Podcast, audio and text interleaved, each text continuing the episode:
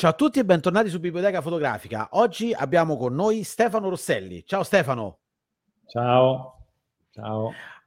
Allora, Stefano eh, viene da una lunga carriera eh, di eh, pubblicitario e direttore creativo che ha deciso poi di mettere, mettiamola così in secondo piano, poi magari ce lo dirà lui in maniera più precisa, per dedicarsi completamente alla fotografia.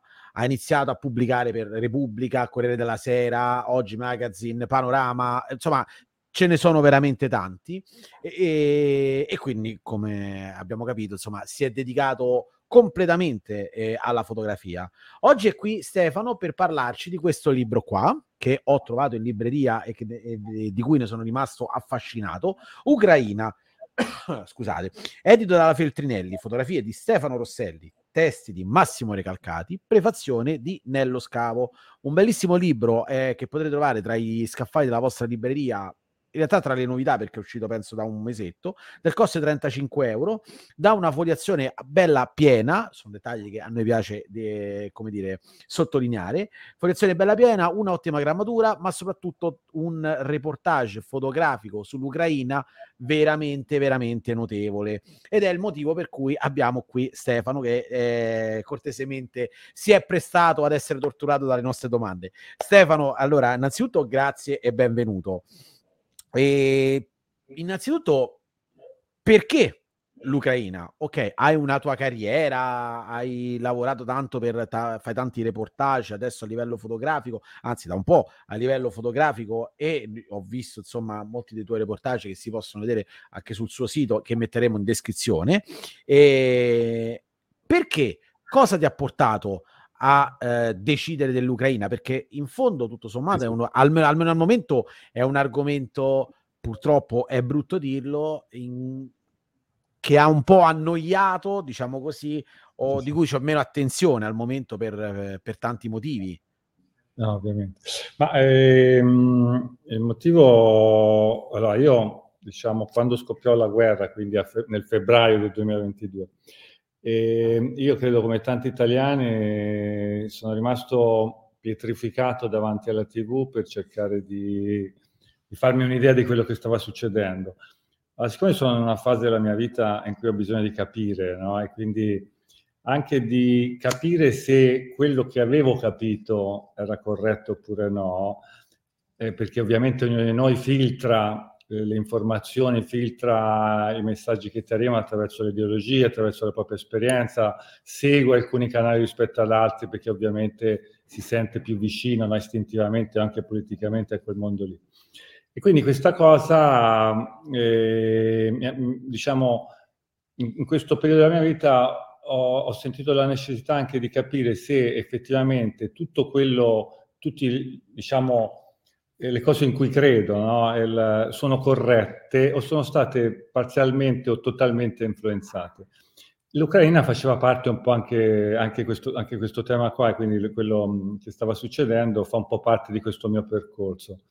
E, e siccome io avendo fatto prima il pubblicitario, come eh, hai citato te prima, e conosco bene le tecniche di regia, quindi c'era una giornalista che poi tra cose io seguo, non dirò il nome, ma nemmeno il canale, ma comunque eh, che stimo anche tra le altre cose. Però parlava di, un di una città totalmente eh, rasa al suolo, ma in realtà mostrava un unico palazzo, no? che visto dai quattro lati.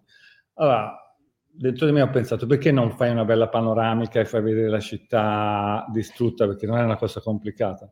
Allora lì mi erano venuti i primi dubbi e un po' anche filtrati appunto da, dalle mie ideologie, dal mio modo di vedere il mondo, che mi si era un po' inserito, di, in dei dubbi. E quello è stato uno dei motivi scatenanti. Non c'era nessuna scelta a tavolino. Io ho parlato a volte con dei curatori eh, anche molto blasonati, molto famosi che, che, ho incontrato e mi parlavano di eh, le scelte, i grandi fotografi fanno tutto a tavolino. Secondo me no, secondo me eh, eh, le cose nascono dal cuore, quindi il, citandomi anche person- fotografi famosi, eh, tipo Salgado, tipo ah, La Chapelle, okay. mi hanno citato dei nomi tipo ma una delle cose che mi ha, colpito è perché Salgado ha fatto il libro uh, Genesi e tutto il libro, la, la, diciamo, l'ultimo reportage sulla natura perché aveva capito che il mercato aspettava quello. Ma è, una, è stata una delusione anche perché questi, si parla di grandi, di grandi curatori. E io spero che non abbiano ragione, spero che non abbiano ragione. Se l'avessero mi, mi rattristerebbe molto, no? perché mi crollerebbero dei miti uno dietro l'altro. Io credo che lui abbia raccontato il bello del mondo dopo aver avuto un grosso esaurimento e una grossa depressione, dopo aver visto Ruanda completamente devastato. Insomma, quella è la vera è la realtà che poi l'ha portato a cercare. Che poi di... l'ha, l'ha, pure raccontato nel suo film Il sale della terra. Sì, sì. L'ha, l'ha detto, avevo visto troppi sì, orrori, sì. ne sono rimasto sconvolto. Quindi, eh, cioè, eh, fare quella eh, considerazione non prende proprio neanche in esame le stesse dichiarazioni di Salgado. Vabbè infatti, esattamente quello, e, ma me ne sono arrivato un altro. Quindi, e, appunto, eh, mi, è, mi, è, venuto istintivo proprio dal cuore questa, questa di, di, di, partire. Ovviamente ne ho parlato prima in famiglia. Mia moglie inizialmente non era molto felice. Chissà perché. Poi è stata mia moglie a darmi una mano, eh, capendo eh, che per me era fondamentale partire, e praticamente mi ha aiutato, mi ha, mi ha, fatto il biglietto e mi ha anche prenotato le prime notti a, a, appunto a Leopoli, e che mi sono anche un po' preoccupato, ho detto ma magari vuole sbarazzarsi di me.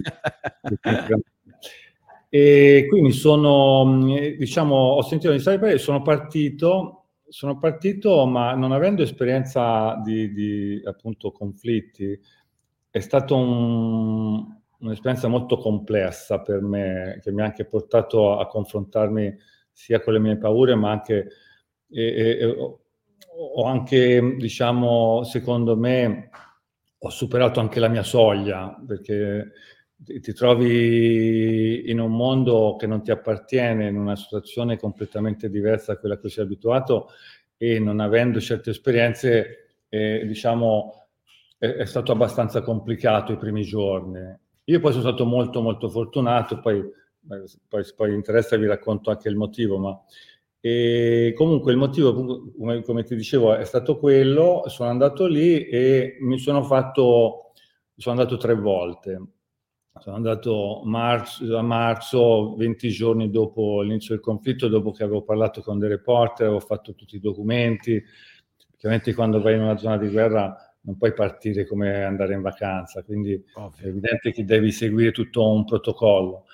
Poi ero, avevo parlato con giornalisti che erano là, reporter che erano là, eh, volontari che erano là per, per farmi un quadro della situazione, per riuscirmi a muovere ovviamente nel modo migliore senza fare degli, degli sbagli, che comunque uno sbaglio lì si paga, ovviamente. E, e quindi insomma questo è, è stato diciamo il, il, il, percorso che mi ha portato lì. Beh sì, allora... Quindi sei andato quindi una ventina di giorni dopo che è scoppiato il conflitto, che i, sì. c'è stata l'invasione letteralmente. Sì, Però, ecco, questa, tua, questa tua visione non da reporter di guerra, secondo me traspare nel tipo di, eh, di, di, servizio che hai realizzato, perché effettivamente non ti concentri solo su quello. Ed è quello sì. che mi è piaciuto tanto. Quindi, um, sia, eh, infatti, non, il titolo del libro mi piace perché non è la guerra in Ucraina o l'invasione russa, cioè Ucraina. Sei andato a raccontare un posto, ovviamente, dove segnato ovviamente da un evento incredibile, però hai raccontato il posto a 360 gradi. Il famoso giro del palazzo, quello che dicevi tu, fare la panoramica. Tant'è che andando a scorrere le tue foto, cioè, si iniziano a vedere vari eh, frammenti di vita ovviamente eh, condizionati dalla guerra e questa tua narrativa a me è piaciuta tantissimo sinceramente perché l'ho trovata leggermente diversa sì, dall'altrettanto valido lavoro che fanno reporter di guerra, che comunque per carità servono e, e, e, assolutamente serve che raccontare tutto questo. A questo punto mi viene da chiederti, ok, sei uscito dalla tua comfort zone, mettiamola così, sì, avevi bisogno di uscirci, ma quando sei arrivato lì, cosa hai provato? Come hai, hai deciso di, di, sviluppare questo racconto, Do, come hai voluto trovare le tue risposte, perché insomma sì, sì, è un ambiente non, mica facile, insomma, anche che non è che uno può andare sul fronte proprio letteralmente a vedere persone che si sparano.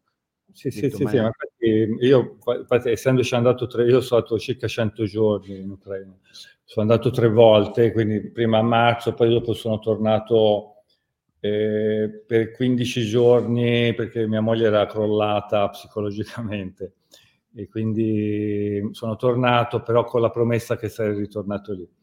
Poi, e, e, quindi, e poi sono stato fino a, a giugno e poi sono tornato per, per la, diciamo, nel Donbass eh, maggio-giugno di quest'anno, proprio quando era partita la controffensiva. Quindi il, um, ho avuto modo di um, imparare sul campo e capire quello che va fatto e quello che non va fatto. Poi si crea una rete anche tra fotografi, tra, um, ci si conosce, ci si dà una mano, anche se ovviamente eh, chi fa il fotoreporter oggi, che sono quasi tutti freelance, devono lottare contro un mercato infame che è quello della, della, del fatto che non, nessuno ha un contratto con, tranne pochissimi casi, sono tutti freelance che vanno lì a proprie spese e cercano di guadagnare il più possibile vendendo le proprie foto, ma non hanno nessuna sicurezza, quindi la, la situazione è molto complessa. Comunque, nonostante tutto, eh, si crea un, una buona rete e, e c'è anche una, una certa disponibilità a, a, a fare uno, come dire, um, a passarsi le informazioni, no? che è, una cosa, umanamente è una cosa molto bella, perché mm, non, non, non è scontato, no? appunto, certo. una, una situazione del genere. E, um, e, quindi niente, quando eh, diciamo sono arrivato lì, io avevo delle idee, avevo delle idee perché e mio padre, che è stato, era un partigiano nella, e, e raccontava sempre che eh, nella, durante la guerra non è che si era fermato il mondo, no? comunque le persone continuavano a vivere, comunque si andava al cinema, eh, ci si fermava nel momento in cui c'erano le, le sirene, i bombardamenti e poi si tornava no, al, al, cercando di, di, di avere una vita più o meno normale. E, ehm, quindi questo mi aveva colpito, era una cosa che mi rimaneva nella testa durante il mio uh, viaggio.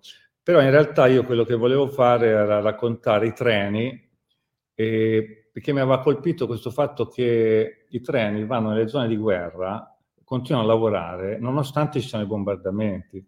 Cioè, quando senti parlare Kiev, c'era Bucia, c'era tutta la, la zona di, de, del Donbass, il treno passava da lì e questa cosa mi, aveva, inter- mi sembrava molto interessante da raccontare, questa, eh, questi lavoratori che nonostante tutto no, continuano a svolgere il, il, proprio lavoro perché sanno che è fondamentale no, eh, collegare le varie zone. E poi ero, anche un'altra cosa che volevo raccontare erano i pompieri, perché anche i pompieri eh, vedendoli anche loro in prima linea senza giubbotto antiproiettile che vanno a, a spegnere incendi quando comunque ci sono i bombardamenti, trovo anche quello un mondo che era interessante da raccontare.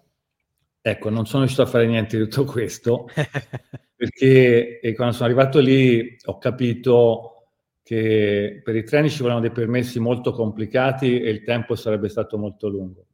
Per quanto riguarda i pompieri, ancora, ancora più complicato perché eh, anche lì dovevi aspettare dei permessi che non, non era detto che mh, sarebbero mai arrivati. Quindi, quando sono arrivato lì, mi sono reso conto di questo. Ho avuto la, la fortuna di conoscere una, una, una, signora che l'ho conosciuta sul treno eh, entrando in, uh, in Ucraina che mm, mi, ha, insomma, mi, aveva lasciato il suo contatto, poi mi aveva chiamato la mattina chiedendomi un, favore.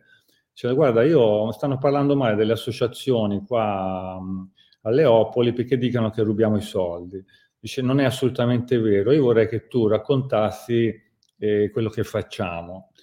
E questa cosa mi aveva colpito, mi era, mi era sembrata molto interessante E allora ho iniziato a, fare, ho iniziato a conoscere un po' di associazioni che, che stavano lavorando sul territorio, ho iniziato a fare i primi viaggi e mh, ho scoperto un mondo che era poi quello che, mi racconta, che raccontava mio padre, appunto, che la, la vita continua nonostante la, eh, la guerra, perché la, la, vita vince sempre sulla morte, non c'è niente da fare, nonostante ci sono i mercati che eh, bombardati le, le persone muoiono, puliscono tutto e mezz'ora dopo tornano a lavorare, ma non perché eh, c'è cinismo, superficialità o, o, o mancanza no, proprio di umanità, è proprio il contrario, proprio c'è bisogno di questa umanità e c'è bisogno di continuare a vivere anche perché quello che mi dicevano loro, non vogliamo dare la soddisfazione al nemico,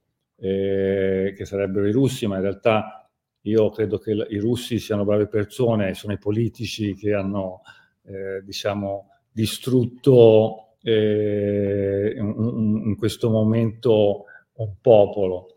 Ma, ehm, e quindi insomma, questa era la, la, la, la vedere queste cose qua mi hanno, mi hanno veramente eh, appunto questa vita che continuava mi ha, mi ha colpito e, e, sono rimasto attratto, è stata una cosa istintiva, una cosa naturale che io poi mi trovassi a raccontare, a fotografare le persone che... Eh, Come le foto che vediamo, insomma, adesso, in questo sì, momento. Questa, questa, qua, in particolar modo, è un, una di queste che sono molto affezionato a, a, lei che balla, è una ragazza che si chiama, eh, si chiama oh, Ana, Ana eh, che, che, balla su questo ponte. Qui, qui sono a Mykolaiv, stavo, ero tornato dopo due settimane e mezzo nel Donbass, quindi ero abbastanza provato. E, mh, tornando, e, vedo, eh, perché ero con, con, questo ragazzo, questo fixer, vedo con la coda dell'occhio dietro dei cespugli degli alberi, un, un, intravedo perché era una curva a gomito, eh, intravedo che c'erano dei ragazzi che si stavano tuffando su questo fiume, ho detto ma fermiamoci, facciamo, voglio, voglio conoscere, voglio parlarci, io di solito quando fotografo poi parlo con le persone, mi fermo lì e, e infatti ho visto anche la differenza tra me e alcuni reporter che quando mh, a volte mi hanno detto, ah, vengo con te a fare delle foto, erano in ansia, perché io magari stavo lì un'ora a parlare, a, a bermi una birra o, o, o, a sbronzarmi anche con loro, perché poi ti offrono le cose, mentre loro avevano l'ansia giustamente perché erano lì per motivi abbastanza diversi dal mio. E quindi mi è venuta, eh, andando verso di loro, è venuta questa ragazza verso di me e, e, e, e mi ha chiesto eh, posso farti due, due, passi di danza e mi fotografi? Adesso lì mi sono, mi sono emozionato, mi sono emozionato perché è stata una cosa che non mi aspettavo e nonostante avessi conosciuto tante situazioni abbastanza simili dove le persone volevano farsi fotografare in momenti di, di vita e non di... E quindi ha fatto questi passi di danza, io l'ho fotografata, gli ho mandato le foto perché erano perché la cosa curiosa erano quattro ragazzi, eh, tutti, sono due coppie, si sono conosciuti tutti e quattro nell'orfanotrofio, cioè loro, la bambina hanno perso i genitori, non gli ho chiesto il motivo, e quindi sono conosciuti lì, sono, sono fidanzati, sono rimasti a Mykolaiv nonostante ci fosse la guerra, anche quando ci sono stati i bombardamenti, e quindi anche una storia dietro eh, che, che, che mi aveva molto colpito. Ma la cosa ancora più che mi aveva colpito è il fatto che questa, questo momento abbastanza leggero, un po' frivolo anche, no? se vuoi, in un, in un contesto certo. così drammatico, in realtà eh, nasconde una profondità incredibile, perché c'è questa voglia di vita che prevale su tutto, e anche non voler per forza farsi vedere no, triste o e anche questa leggerezza, no? questa cosa un po' frivola di voler fare due passi di danza. E l'ho trovata molto poetica, non l'ho trovata, no, uh, fortunatamente, che poi è, è, quello che hanno capito anche tutti quelli che hanno visto questa foto, e come un, un, un momento che è proprio di, di inno alla vita, Certo, certo, io... anche perché non è che hai sviluppato il tuo lavoro solo su, ecco, su questi momenti. Cioè, sembra... No. Cioè, ci sono, hai fatto tante foto di soldati al fronte, un capitolo dedicato, insomma, alla presenza della morte, tra virgolette, che sta, mh, mhmm, che sta permeando le loro vite, quindi sono anche momenti più pesanti, però effettivamente nascondere o tralasciare questo aspetto significava perdersi un pezzo della storia. Sì, infatti, perché eh, anche lì io quando fotografo non è che ci ragiono, no? io vedo una cosa che mi piace, magari ehm, come, come, spesso succede, sei tre fotografi magari nello stesso punto fotografano tre cose diverse, perché è, è ovvio, a meno che non ci sia la news dove tutti vanno ovviamente a fare quella cosa lì.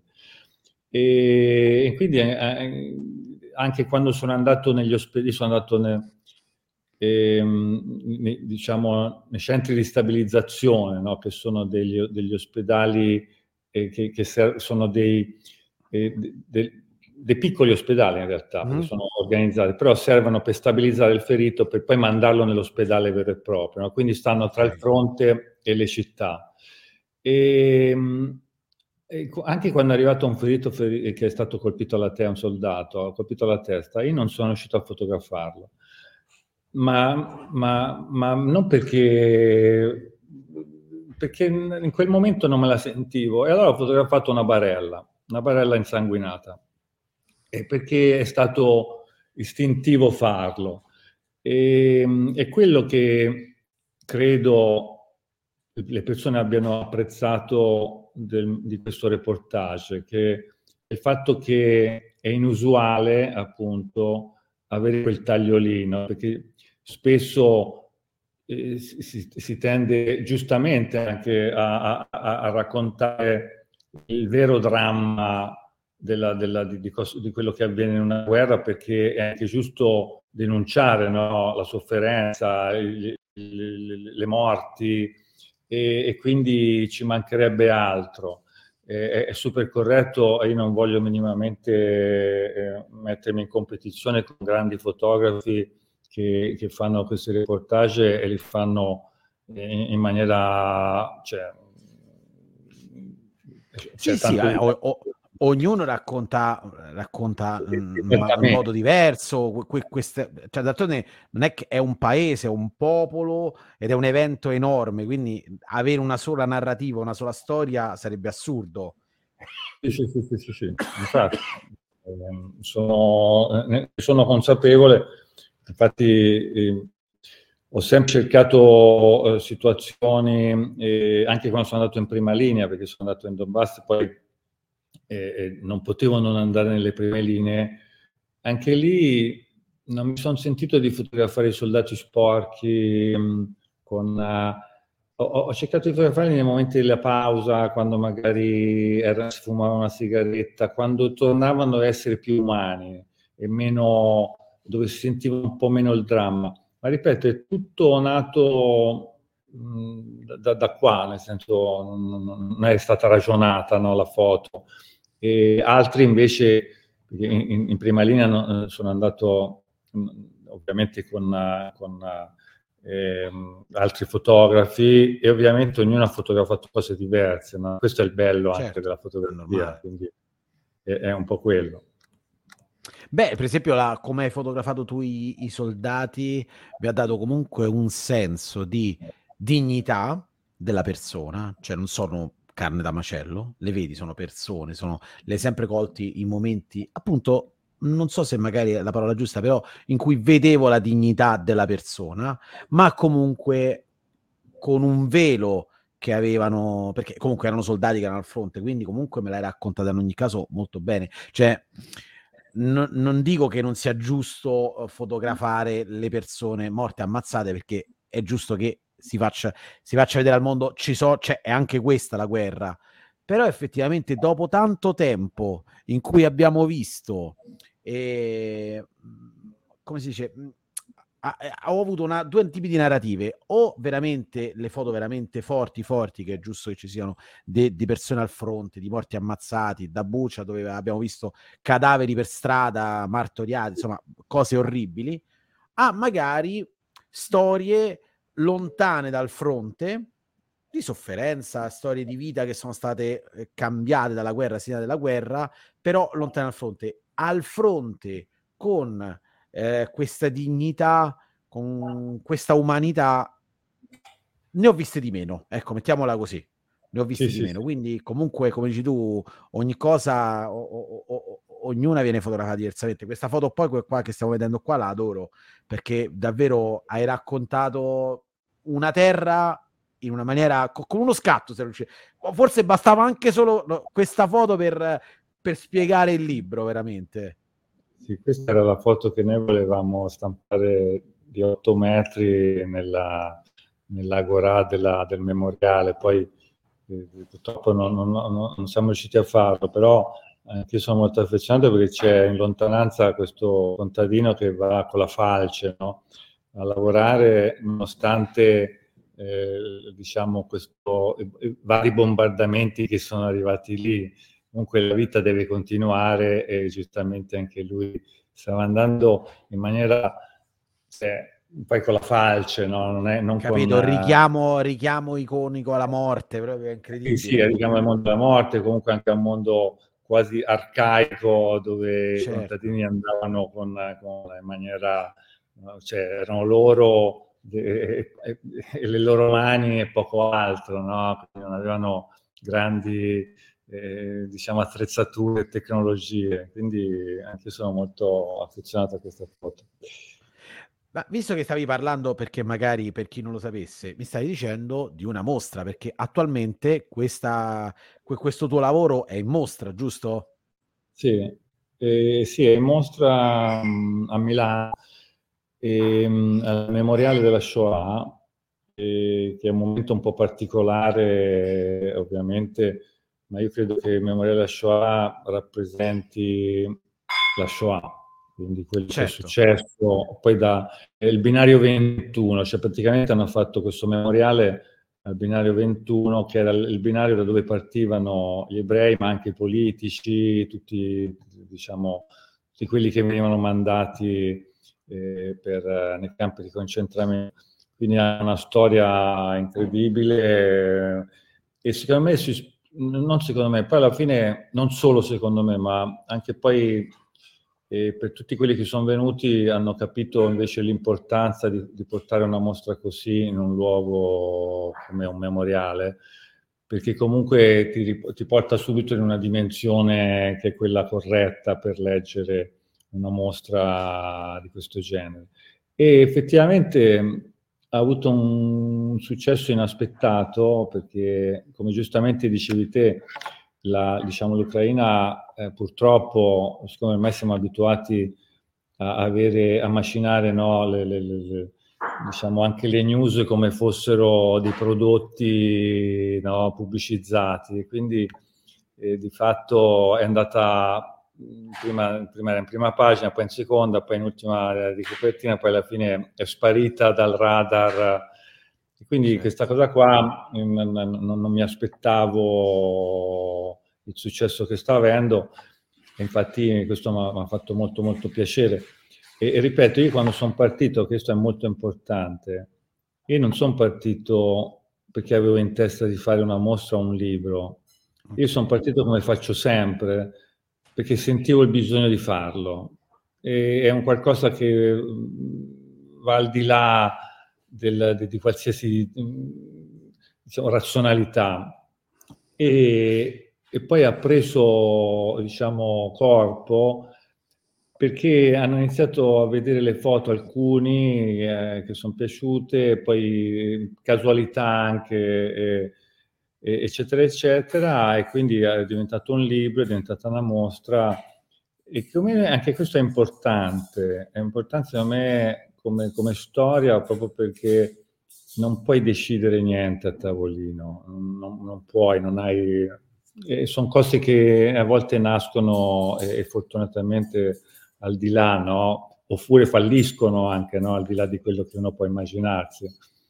Beh, certo, sicuramente il fatto che comunque non avevi uno scopo preciso quando sei partito, se non insomma un tuo bisogno personale, probabilmente ti ha aperto a, a, a, non, anzi, scusa, ti ha permesso di non chiuderti a un solo tipo di narrativa, ma ti sei aperto completamente a, tutto, a tutti gli input che, che, ricevevi. Quindi, infatti, le tue foto spaziano dal fronte, ecco, alla religiosità, come, come, stata, come si viveva in quei momenti là, alla normalità. Cioè, hai raccontato l'Ucraina, non sì, la sì. guerra in Ucraina, l'Ucraina che secondo me è, è un enorme merito nel, nella qualità del tuo lavoro e secondo me credo che questo possa essere, almeno a mia, mia personale mo, opinione, un ingrediente del successo pur purtroppo essendo l'Ucraina ormai argomento vecchio.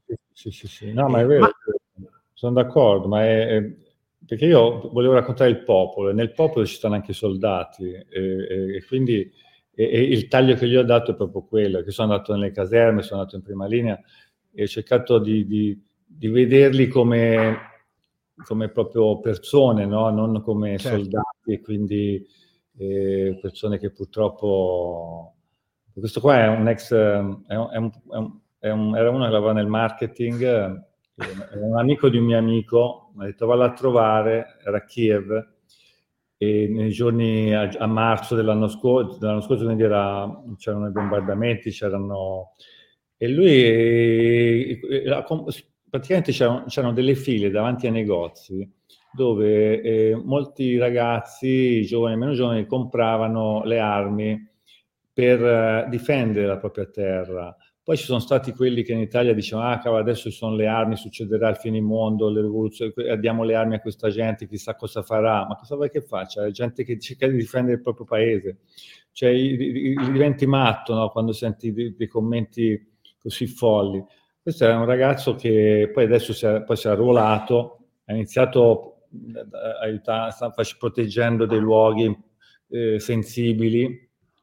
Proprio, c'era uno aveva la doppietta, aveva la doppietta e le cartucce da caccia.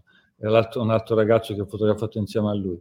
E, e, e lui erano, cioè, erano dei de, de ragazzi arrabbiati, eh, ovviamente per quello che stava succedendo, e quindi hanno sentito la necessità di, di, di, di, di arruolarsi o comunque quantomeno di difendere anche se non erano arruolati. Loro non erano ancora arruolati e poi dopo lui, lui proprio si è, arruolato poco dopo.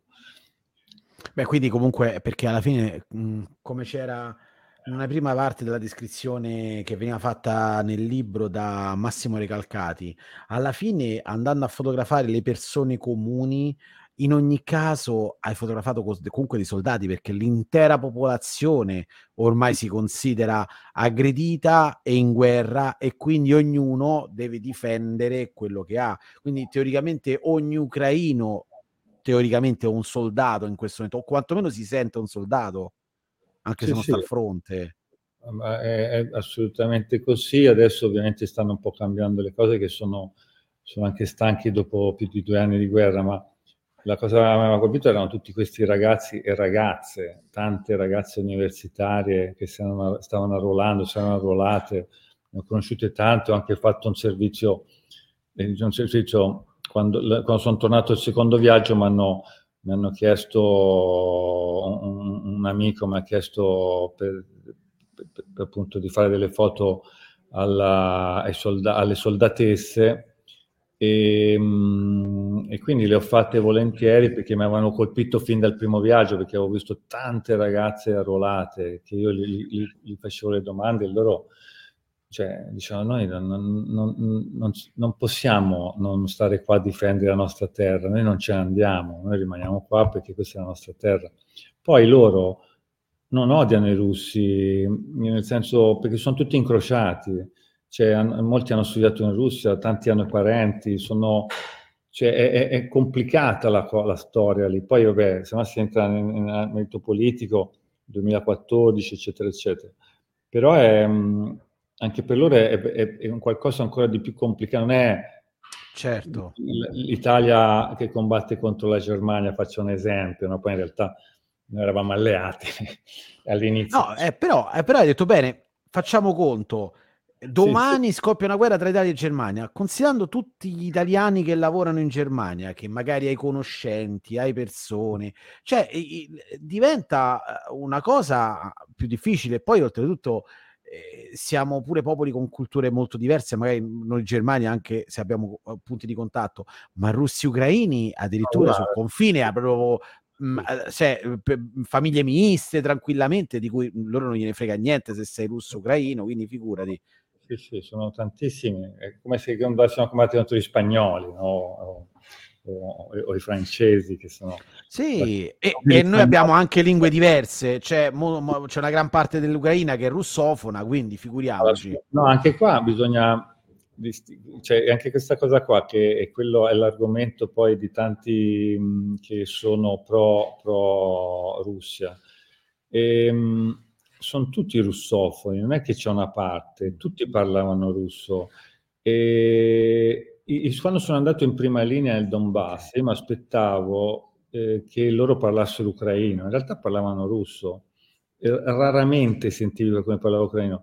Quindi è veramente la lingua eh, è, è, sempre stata più o meno quella, nonostante, nonostante loro hanno una storia, hanno una, una, no, no, non è che sono nati ieri come paese, no? quindi certo, come certo. vogliono dire, primi del Novecento, prima non c'era l'Ucraina, era, era, era, era la Russia, sono, sentendo gli ucraini, cercando anche di, di, di capire, approfondendo questo argomento qua, poi per loro sono, a, a, sono 350 anni, loro dicono che sono invasi costantemente dalla Polonia, dalla Russia, eccetera, eccetera. Quindi hanno anche in qualche maniera maturato questo nazionalismo eh, che nasce però dall'amore per la propria terra, no? che non è il nazionalismo che pensiamo noi, quello nazista. Cioè, ho capito E sono argomenti abbastanza complessi che andrebbero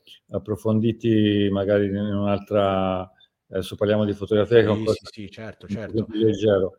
Però anche questa cosa qua è interessante di come e andando in un posto uh, tante certezze che uno ha, poi può essere, può succedere che vengano in qualche maniera cambino, no? Certo. Ma cambino è meglio perché alla fine ti avvicini più a, a, a quello che è l'essenza vera della realtà, della verità perché questa idea sempre che abbiamo nella nostra società che ci sono sempre due verità, tre verità, ma la verità è una, ma non, cioè, le, tutti quelli che cercano di rendere complesso il mondo lo fanno solo per nascondere la verità, perché la verità è una, non ce ne sono dieci. E, e anche questa è una delle cose che mi, mi sto maturando sempre di più e, e, e capendo, eh, mm. facendo i miei reportage. Beh, come, come sarebbe assurdo pensare che tutta la popolazione russa sia contenta di una guerra, di un'invasione, o, o anche loro stessi di partire e andare a morire ammazzati, perché cioè, pure loro muoiono, poveracci. Sembra come se gli ucraini vengono massacrati e i russi no.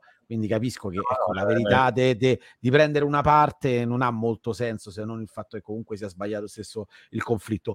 Ti chiedo, a parte questa foto qua che è particolarissima, che uno, eh, quando l'ho vista ne sono, ne sono rimasto affascinato, ok, sembravano persone, ok, che stanno partendo per i treni, stanno scappando e questa ragazza che ha questo peluche gigante, hai colto dei momenti veramente sì, fuori dalle righe fuori dalle eh. righe che non sembrano di questo momento qua particolare e storico dell'Ucraina. Ci sono delle, delle, foto che secondo te raccontano meglio di altre, tra quelle che hai realizzato tu intendo, eh? raccontano meglio di altre o, sono, o ne sei più legato? Che, allora qualcosa io, che cosa qualcosa in più? Ah, siccome io cerco sempre di fare delle foto e poi parlare con le persone per farmi raccontare le storie, a volte sono anche influenzato dalla storia che spesso eh, ahimè ci vorrebbero, eh, de, de, de, infatti avevo chiesto alla Feltrinelli se potevo raccontare delle storie, poi in realtà eh, Recalcati è lui che ha scritto tutta la parte testuale e quindi si andava a sovrapporre non aveva, non aveva un gran certo. senso. E quindi diciamo, però tipo la foto che, che citavi, che, che, che avevi mostrato prima, eh, era molto interessante che io ero arrivato a, a, aprile dell'anno scorso a, a Odessa alle 6 del mattino, ero partito da Kiev e, e quindi mi ritrovo in questa alle 6 e mezzo del mattino, erano 6 e mezzo, e questi, a parte era affollatissimo eh, la stazione, poi c'è questa ragazza lì eh, con questo peluche enorme, i fiori in mano, perché là eh, c'è proprio la cultura dei fiori, quindi e stava aspettando il, nip- il, nipote e la zia che fuggivano da Kharkiv, perché era bombardata. E lei si è presentata, siccome il bambino era piccolino, con questo peluche enorme e i fiori in mano. Quindi è, è, stata una cosa... Poi mi ho fatto tante foto, poi alla fine però quando ha iniziato a guardarmi si era persa la spontaneità. Okay. Mi ha raccontato la sua storia, ma poi in realtà quello che oh, secondo me la foto più interessante è questa che è un po' più rubata, un po' più vera e, e sembra quasi finta, no? Come... Non, è vero, è vero, è vero. Sembra proprio, ma come quest'altra appresso, cioè, che, che cos'è? Un piccolo bar portatile sì. lì in mezzo alla piazza vuota, sì, sì, deserta, con... che si, come si chiama? Denti di drago questi, mi pare. Sì, no, ma, anche questa sembra di essere nei primi anni 40. Bravo. Questa è la foto che mi piace tantissimo a, a Nello Scavo, eh, l'ha citata tante volte. Questa io sono, è a Odessa, eh, siccome a, a marzo eh, avevano paura che ci fosse un'invasione dal mare no, dei, dei, russi. Sì, mi ricordo. Quindi avevano costruito tutte le barricate nella città, era completamente eh, piena di barricate, filo spinato. E, e, quello che mi aveva colpito era questo baracchino molto vintage, con questa ragazza dentro che stava lavorando, no? però non c'era nessuno perché eh, c'era poca gente a Odessa, anche se la ritenevano abbastanza sicura. Poi in realtà l'hanno iniziato a bombardare, io sono, sono andato via la, la, prima volta proprio perché sono stati anche combattimenti in città, ma tra guastatori e, e soldati, quindi non, non, era arrivato l'esercito, erano proprio guastatori. E, e però questa, infatti, è abbastanza, se uno non la guarda con attenzione, no, sembrano quasi delle installazioni, sembra quasi sì, è vero. Sono delle, delle anticarro, no? servono per bloccare i carri armati. Ah, Ma mh, mhmm, poi vabbè, ecco questa. Allora potremmo, potremmo de, de, de, ci soffermiamo ad alcune perché veramente sarebbe da parlare su tutti. I bagnanti dietro con, con questo soldato davanti, cioè sì. sembra quasi messa in posa. Cioè, per assurdo, sì, sì, che, eh. che, hai portato lì apposta un soldato per fare questo contrasto quando invece è ovvio che non sarà così, ma eh, sì, sì, sì, raccontano tantissimo questa doppia faccia del, del paese. Ma secondo te, questa, dall'impressione che hai avuto naturalmente, questa visione eh, che ci stai, che ci hai regalato appunto di queste facce diverse del, del paese, stanno creando una specie di schizofrenia in, que, in questo luogo, oppure ormai queste cose si sono fuse in maniera naturale? Perché io non riesco a capire cosa possa provarsi a cosa si possa provare a fare il bagnante con uno con un mitra dietro di me. Cioè, io non riesco a, a immaginarlo. Io la, la, questo è niente, e comunque l'hanno bombardata tante volte adesso quando c'ero io, questo è a giugno. A, cioè, mi è successo una volta, io ero al telefono con mia moglie ero appena eh, ero tornato anche lì dal Donbass, ero, stavo per ritornare in Italia. E era un venerdì sera e sento de, de, delle esplosioni, ma erano talmente continue e la finestra si illuminava talmente, sembrava, ero abituato ai fuochi d'artificio, quindi cioè, abituato a quel tipo di, di suono. No? Io ho sentito i bombardamenti sì. tante volte, ma così tanti e, e con, con, la, con, le finestre che si illuminavano in quel modo, ho pensato che fossero dei, dei, dei, dei fuochi d'artificio e, e scioccavano perché al telefono, ma perché stanno festeggiando, c'è niente da festeggiare. E, e, poi me, mi sono addormentato con questo frastuono, poi purtroppo sono morte le persone e, e la mattina leggo il messaggio di Nello Scavo e fa guarda vai ne, cerca un riparo perché stanno bombardando. E, e quindi è stato, ma è quello che poi succede effettivamente. A me è successo perché non me ne ero accorto, ma in realtà ripeto, le persone vanno al mare, io ho visto gente nei, nei, nei, laghetti vicino a Bakhmut fare il bagno, tra cui c'è una foto a cui sono affezionato di una mamma che pettina il figlio, e lì c'erano i rumori, i suoni delle, delle, dei bombardamenti, dei combattimenti, di mitragliatrici, sentivi tutto. E, e, nonostante questa situazione surreale di sospensione della vita, la gente continuava a avere una, un, apparentemente una vita normale, quindi la gente mare, prendeva il sole e appunto la madre pettina il figlio per cercare di, eh, di, di, di come, no, come se stesse per andare a una festa, quindi questa cosa è, è una cosa che mi ha, mi, mi ha, profondamente colpito e che è quel, poi il fil rouge un po' che si trova nel, nel mio reportage. Allora, abbiamo visto tante foto fino adesso, eh, appunto, di normalità, tra virgolette, ok? Di, o quantomeno di ricerca della normalità. Mentre invece a questo punto voglio ri- rigirarti la domanda.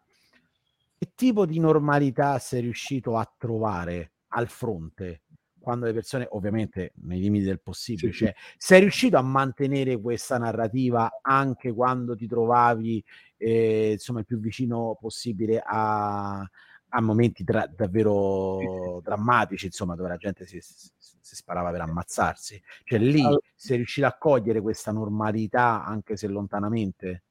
Allora, è ovviamente una normalità apparente perché diciamo che i soldati sono molto bravi a, a, a scherzare, a, a, sorridere in momenti drammatici e cercano anche ovviamente di, di quantomeno curare la paura, no? cercare di allontanare okay. più possibile la paura. E, e quindi questa cosa l'ho, l'ho cioè, quando arrivavano le bombe vicinissime, loro facevano i distingui, no, questa è una bomba, questa è un'altra, questa, questi sono cioè, robe che inconcepibili, no? E quindi c'era proprio... Molti non avevano nemmeno il giubbotto antiproiettile, stavano lì eh, seduti senza giubbotto, ma un, ho fotografato un, un, un, soldato che carezzava il, il gattino senza giubbotto, senza elmetto, come se fosse una cosa normale, com- sentendo il rumore delle bombe, cioè era una roba... E, e, poi, ripeto, il fatto che continuavano a farsi battute, a, a ridere, nonostante il dramma eh, che stavano vivendo, e anche quelli che, e questo in prima linea, quando ho visto i ragazzi che si stavano esercitando, facendo l'esercitazione prima di andare nelle trincee, quindi eravamo tipo 4 km e mezzo da, da Bakhmut. E anche lì, nonostante loro eh, hanno fatto anche una messa, hanno baciato eh, il crocifisso perché c'è stata la messa del prete, che comunque in, in, quando vai in, in, queste, ovviamente, ti avvicini così nelle zone così pericolose, eh, spesso c'è il prete che quantomeno porta un po' di conforto. Nonostante mm. tutto, anche lì eh, facciamo, facciamo altro che ridere, di, di scherzare, di, di, e, e, questa cosa in qualche maniera, io in, eh, proprio mi è rimasta in, te, in testa ne, ne, ne, negli occhi, mi è rimasto quei loro sguardi sorridenti mentre stavano andando via. E era un po' come se mi volessero a me rassicurare che sarebbero tornati, no? E, e, e, quindi se li guardi pensi che sia una cosa che non, non, esiste nella morte, non esiste nella guerra, non esiste niente, solo il rumore di fondo è, è finto, no? è hollywoodiano, è tutto... In realtà è, la guerra c'è, però non la, non la, percepisci nemmeno lì, nemmeno lì, è, pazzesco. Sono, gli, alcuni, cioè, quando sono andato in un, in un, in un mezzo corazzato perché stavano portando dei soldati a, a Chasiar, che era proprio diciamo, il paese accanto a Bakhmut, dove era l'ultimo avamposto. Ecco, lo sguardo di, di, dei carristi, anche quello, era un po' diverso. Ridevano, ma non, perché lì sanno che da un istante all'altro muoiono senza rendersene conto. No? Quindi avevano questi occhi spiritati e percepivi che è un qualcosa di diverso ovviamente, ma negli altri, nonostante tutto, eh, c'era una, una, voglia di mantenere un'umanità, una, una, una apparente serenità che, che, che, che, era incredibile, incredibile. Allora, eh, Stefano, premesso che mh, ci hai fatto vedere un sacco di, di foto fantastiche, cioè, in, in, qualche modo mi hai portato nell'animo di quel suo paese. Un paio di domande. La prima, cosa ti rimane adesso eh, di tutto questo che hai visto? Cioè, che sensazione hai per questo paese qua, di un paese poi io voglio, mhmm, anche a livello visivo, di un paese sconfitto, un paese che sopravvive, un paese che non si arrende, un paese orgoglioso, e persone che potranno regalarci ancora dei sorrisi, anche proprio a livello fotografico e di esperienza, perché comunque hai vissuto un viaggio, anzi più di uno, che comunque ci hai raccontato visivamente in maniera molto bella. Cosa è rimasto? Cosa rimane di te de, dell'Ucraina? Se, se riesci a sintetizzare, naturalmente, perché sintetizzare un paese diventa difficile. Sì, eh, io eh, devo dire, non conoscevo gli ucraini, io conoscevo solo un'ucraina che era la fidanzata di mio cugino, ma perché era la badante di mio zio, quindi figurati proprio, eh, eh diciamo... Eh, livello zero, ok. Livello zero, livello zero. Non, non, ero mai stato in Ucraina, quindi non conoscevo. Arrivando lì mi sono innamorato di quel popolo, e ripeto, mi innamorerei anche dei russi, non è quello, è proprio certo, certo. sono andato lì e, e, ehm, perché ho capito che il loro orgoglio non nasce dal nazismo, quella, ma nasce dal fatto che è la voglia di proteggere la, la propria terra. Hanno dei problemi oggettivi di, di, di, di, derive di destra, ma quello l'abbiamo, noi abbiamo, abbiamo, abbiamo la meglio che... No, vabbè, ma non è che i russi sono di meno perché, perché la Wagner andava in giro con questi eh, simboli nazisti pure loro, quindi la, la, denazificazione non è che mh, c'entrava non, granché. Non è, non è, credibile, no? Perché infatti, bravo, mi fa piacere che l'hai citato perché io ogni volta lo dico. Poi. E, ehm, mh, quindi e ho, ho, conosciuto questo popolo che l'ho trovato fantastico. Il fatto che eh, a, cerchi, nonostante tutto, di mantenere una, una, dignità, di cercare di vivere, ma non di sopravvivere, proprio di vivere, no? nonostante tutto, è una cosa che mi ha colpito e che mi ha, mi ha fatto innamorare di questo popolo, inevitabilmente, perché è, è un popolo orgoglioso che non, non, per loro morire per la propria terra, per la propria nazione è un onore il che ti fa entrare in mille discussioni no? su, su cos'è l'onore, cos'è il valore, la vita, certo, eccetera, certo. eccetera. Però quantomeno, e, ehm, e quindi non posso fare... Fa, oggi sono un po' più stanchi, molto più stanchi rispetto a prima, quindi non, hanno iniziato a capire che non è così facile vincere contro un paese nemico che non ha mai, non ha mai perso. Quindi, perché il problema è che Putin, eccetera, eccetera, non ha problemi a mandare a morire milioni di persone l'hanno, l'hanno fatto storicamente, quindi non, non, non, c'è questa... E loro quindi, lui vuole per forza ottenere qualcosa e quindi gli ucraini devono capire, al di là del loro orgoglio, del loro voglia di, di, vincere a tutti i costi e che devono arrivare a un compromesso perché non, non, è, non è, è, impensabile. Sono morte... Credo, credo, che sia la soluzione di ogni guerra, cioè non è che Gaza, Israele, cioè Palestina e Israele, se non trovano un, se non trovano un compromesso neanche loro, finisce là come, come qualunque altro conflitto purtroppo.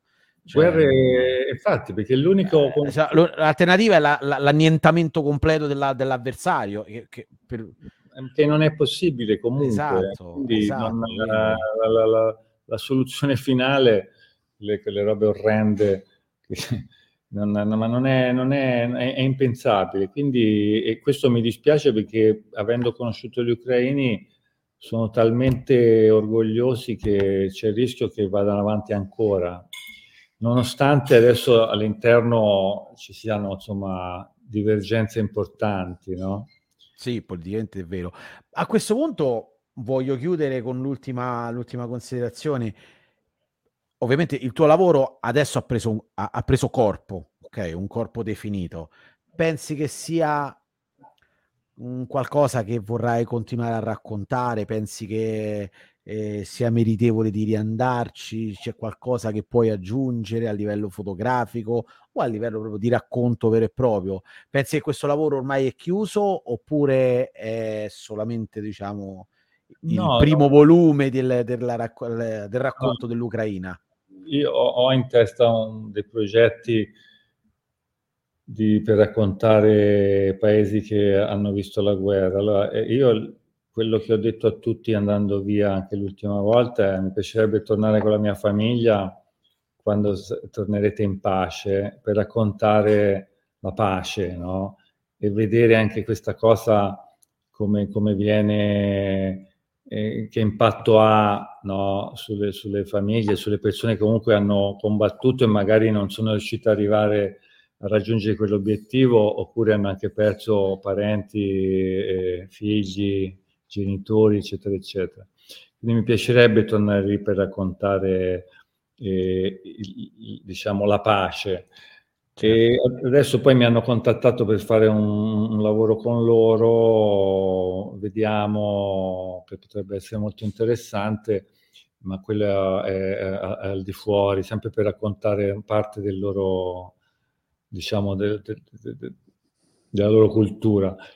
E sicuramente non è un, un fotografo, non credo che eh, non finisce mai no, di raccontare, quindi io mi sono innamorato di quel mondo lì, di quel popolo lì, quindi mi piacerebbe continuare ad andarci per raccontarlo in tutte le fasi, seguirlo anche nella fase della ricostruzione, mi piacerebbe.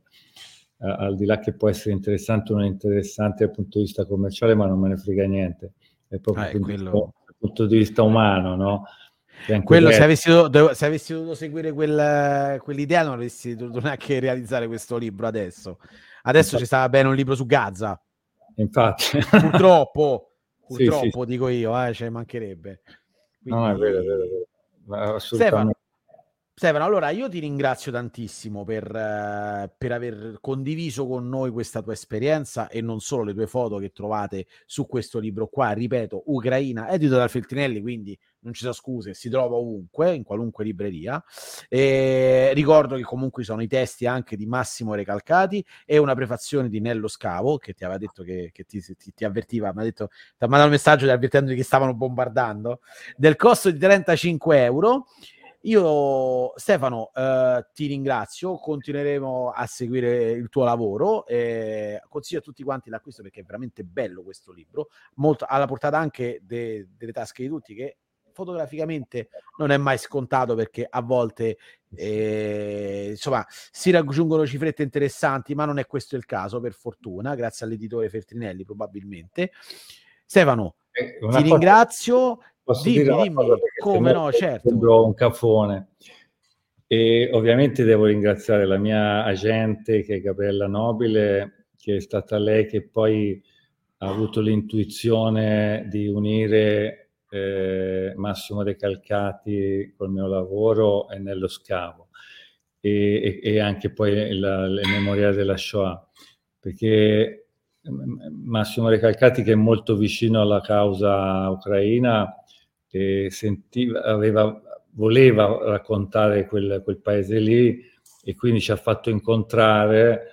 Eh, a Massimo Recalcati gli piacevano moltissimo le mie foto e, e quindi è, è, nato questo progetto. Poi Nello Scavo, che è un giornalista eccellente, che è sempre in prima linea, anche lui è, diciamo, avendo ho lavorato con tanti fotografi, gli è piaciuto il mio lavoro e ha avuto piacere di partecipare a questo libro. Però sembra che il libro sia tutto eh, solo farina nel mio sacco. No, no, vabbè. No. Eh, qui parliamo di fotografia, ora... Sì, sì, sì, sì, sì no, è ovvio, però nello... La massima considerazione, ma su quante saranno? 300-400 pagine, abbiamo mh, sì, 290, sì. No, 290 pagine di, di, foto tue, quindi... Sì, no, no, io ti ringrazio, mi fa molto piacere, è solo che e ovviamente... No, no, allora sono d'accordo con te perché, guarda, davvero, premesso la prefazione nello scavo, che comunque l'ho trovata molto interessante, però inizialmente i testi di Massimo Recalcati che si trovano, diciamo, a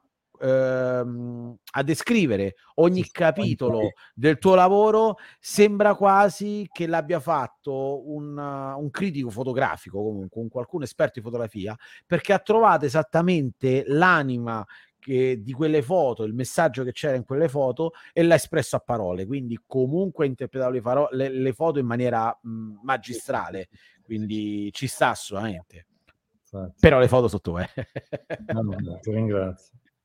Ok, Stefano, ti ringrazio tanto. Ti auguro uh, che la mostra continui a andare bene così come sta andando e magari perché no, magari vissandola da qualche altra parte, in qualche altro posto in Italia che sicuramente sono magari posti... a Roma sarebbe bravo, così venga a vederla e, e magari se, vai, se vieni pure tu ci conosciamo anche da, sì. di persona. E consiglio a tutti appunto il libro eh, che vedete in sovraimpressione metteremo il link in descrizione se volete acquistarlo, non ci prendiamo niente, mettiamo proprio il link della Feltrinelli, così se volete acquistarlo, ma si può trovare ovunque. E eh, Stefano, io ti auguro con tutto il cuore di aggiungere un secondo capitolo sulla pace dell'Ucraina. Co- voglio, voglio, vedere quell'altro libro, per favore. Okay? Molto molto piacere.